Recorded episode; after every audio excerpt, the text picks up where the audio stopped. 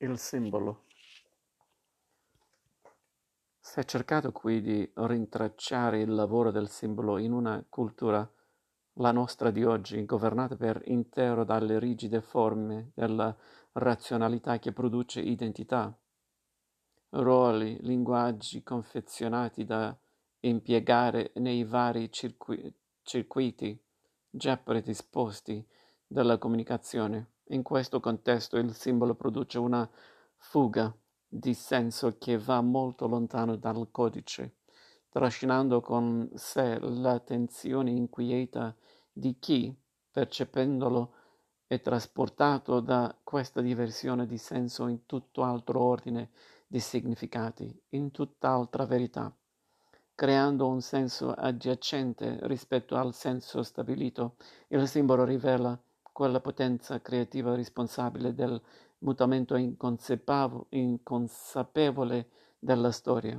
Non si deve chiedere che cosa significano i simboli, perché i simboli non significano, operano. Quando a distanza ne avvertiamo il senso, i simboli si sono già allontanati e il loro posto è stato occupato dai segni che di volta in volta ordinano il nostro modo di vivere e di parlare, ma già si preparano altre inconsapute novità a cui è affidata ogni cadenza inconsueta della nostra vita. I segni e simboli e persuasione ormai diffusa nel nostro secolo, che non c'è verità nei saperi, ma sono i saperi a produrre verità, che verità si fabbricano. Il problema è di conoscere gli strumenti che presiedono la fabbricazione, strumenti sempre più stipulativi sul piano della forma e sempre più congetturali sul piano del contenuto.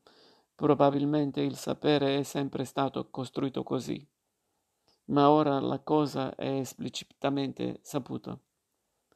Questa dichiarata consapevolezza è la novità della nostra epoca, non più attenta a un'enciclopedia del sapere o a un archivio dello scibile, ma a quella sorta di laboratorio in cui si evidenziano le procedure di costruzione tramite le quali i contenuti empirici vengono evidenziati attraverso la formalizzazione degli strumenti di osservazione, mentre il campo di osservazione subisce un pro- progressivo ampliamento in forza degli strumenti teorici.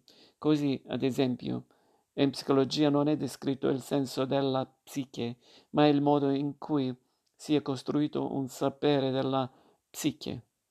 Già qui si apre un modo teorico tra i più interessanti che svela la qualità della macchina, che produce quegli strumenti tecnici di controllo della parola psicologia psicologica senza cui sarebbe per noi impossibile determinarne il senso e il valore. È infatti la nostra storia, la storia di noi occidentali, a decidere la qualità della strumentazione, per cui il sapere che ne scaturisce non è assoluto, ma storico e regionale, dove per storia si deve intendere la storia dell'Occidente e per regione la sua estensione geografica. C'è infatti un senso in cui è possibile leggere la storia del sapere occidentale come una progressiva fissazione delle basi discorsive. Schematicamente sono individuabili tre tappe di questa progressione: il linguaggio simbolico che si articola in espressioni mitico-religiose, dove una cosa significa se stessa, ma anche altro. E questo è un linguaggio che non conosce il principio di non contraddizione, per cui una cosa significa se stessa e non altro, e perciò concede la fluttuazione dei significati ovunque disponibili e in nessun luogo identificabili. Stante l'arbitrarietà delle connessioni, il linguaggio simbolico consente la comunicazione solo all'interno del gruppo, della tribù o del popolo che cov- condivide quella particolare decisione collettiva che fissa per tutti le connessioni dei significati, ma fuori dal gruppo è subito fraintendimento, incomprensione e quindi ostilità.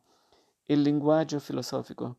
Con l'avvento della filosofia sia il primo blocco delle basi discorsive e quindi il superamento delle oscillazioni semantiche che sono proprie del linguaggio simbolico. A regolare il linguaggio è il principio di non contraddizione, per cui una cosa è se stessa e non altro. Le cose significano se stesse e non altro. Le parole che le nominano ribadiscono la loro identità. Le oscillazioni o le eccedenze di significato che ogni simbolo portava con sé sono ridotte all'insignificanza. Non più il mio popolo che parla, non più io che parlo, ma il linguaggio parla, determinando il significato delle cose che risultano così concluse nella loro terminazione concettuale. Il linguaggio scientifico. Con l'avvento della scienza il blocco discorsivo diventa definitivo. La convenzione di volta in volta adottata anticipa ogni possibile significato. Siccome poi al linguaggio scientifico si accede solo accentando le convenzioni discorsive, i dicenti diventano i funzionari di un linguaggio che li trascende e che si recita da solo, che ne è a questo punto del simbolo in un linguaggio codificato dei segni convenuti, e per di più in una società che crede incondizionatamente in questo codice del simbolo ne è nulla. A questo punto la psicologia, in quanto sguardo sull'anima e sulle sue produzioni simboliche, può proporsi come scienza, cioè come linguaggio codificato, che si dispone ad ascoltare ciò che oscilla tra i codici, ne frantuma le regole o comunque vi deroga. Che cosa è il suo interpretare e comprendere se l'oggetto delle sue interpretazioni?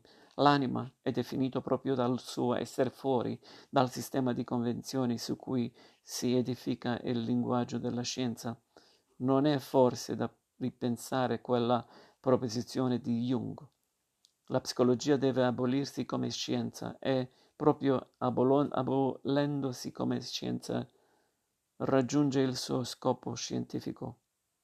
La risposta a queste domande non è quella pratica di un linguaggio simbolico in opposizione al linguaggio codificato. Se la civiltà occidentale ha instaurato se stessa su una progressiva fissazione delle basi linguistiche, prodursi in un puro linguaggio simbolico significherebbe perdere la propria storicità e quindi la prima condizione per una comunicazione possibile.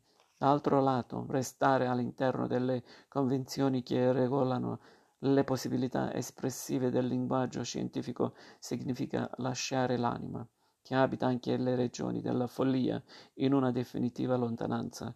Qui il problema sta nel mettere in circolazione simbolo e segno, sta nel trasgredire la scienza, nel senso letterale di procedere oltre i suoi segni codificati e nel provocare il simbolo, ossia nel chiamarlo il più possibile alla produzione di un senso. In questo luogo che il linguaggio scientifico non protegge e quello simbolico non invade, può iniziare quel dialogo tra segni e simboli dove i segni rischiano sì un'eccedenza di senso, ma dove anche i simboli possono confluire nella produzione di un senso.